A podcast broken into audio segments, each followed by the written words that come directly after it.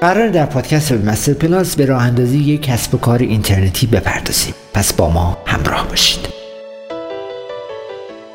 در قدم اول انتخاب محصول یا خدمت مناسبه. تحقیق کنید که چه خدمت یا محصول رو می‌خوایم بفروشین و مزیت شما نسبت به دیگران چی و چگونه می‌تونین از اونها بهتر باشید.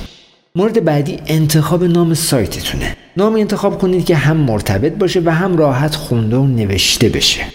مورد بعدی انتخاب هاست مناسب هست و بسیار در کسب کارها این مورد اهمیت داره که سعی کنید هاست هایی که جنبه تبلیغاتی یا اینکه دارن میگن ما داریم ارزون میفروشیم و اینطوری هستیم رو به این شکل نخرین. قبلش از چند تا افراد متخصص و با تجربه مشورت بگیرید و نظرشون رو بپرسید. مورد بعدی طرح بازاریابی خودتون رو خلق کنید. قبل از اینکه سایت خودتون رو بسازین در مورد جذب مخاطب و تبدیل اونها به مشتری هم فکر کنید. بررسی کنید که چطور می‌تونید اون مخاطب رو جذب کنید و اونها رو به یک مشتری تبدیل کنید که اونها برای شما سودآوری داشته باشن. اونها بتونن محصولات شما رو خریداری کنن.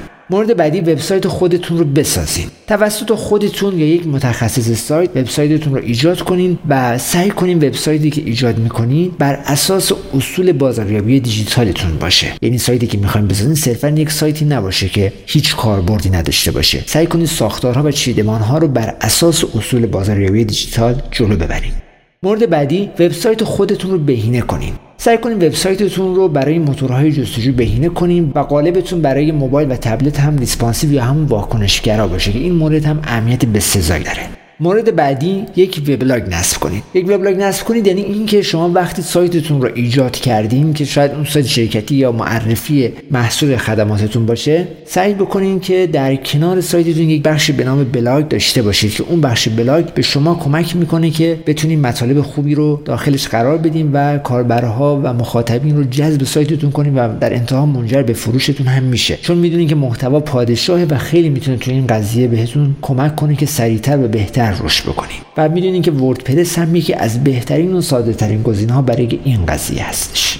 مورد بعدی به شبکه های اجتماعی بپیوندین. یعنی شبکه های اجتماعی رو انتخاب کنین که مخاطب هدف شما اونجا حضور دارن و اونجا فعالیت دارن. و سعی کنید این فعالیت ها و این محتوایی که دارید اونجا قرار می‌دید منظم باشه و شبکه های اجتماعی رو انتخاب کنید که در اولویت قرار دارن. مثل اینستاگرام مثل تلگرام و سایر شبکه های اجتماعی که هست. و در انتها و از همه مهمتر بازاریابی و فروش رو شروع کنید. محتوای عالی منتشر کنید و با مخاطبینتون به اشتراک بذارین و نظر اونها رو بپرسین. سعی کنید مخاطب رو درگیر ایده خودتون بکنید که این مورد باعث میشه که وقتی مخاطب درگیر ایده شما بشه جذب سایت شما بشه و بفهمه و درک کنه که شما دارین چه خدمات چه سرویس و یا محصولی رو ارائه می‌دید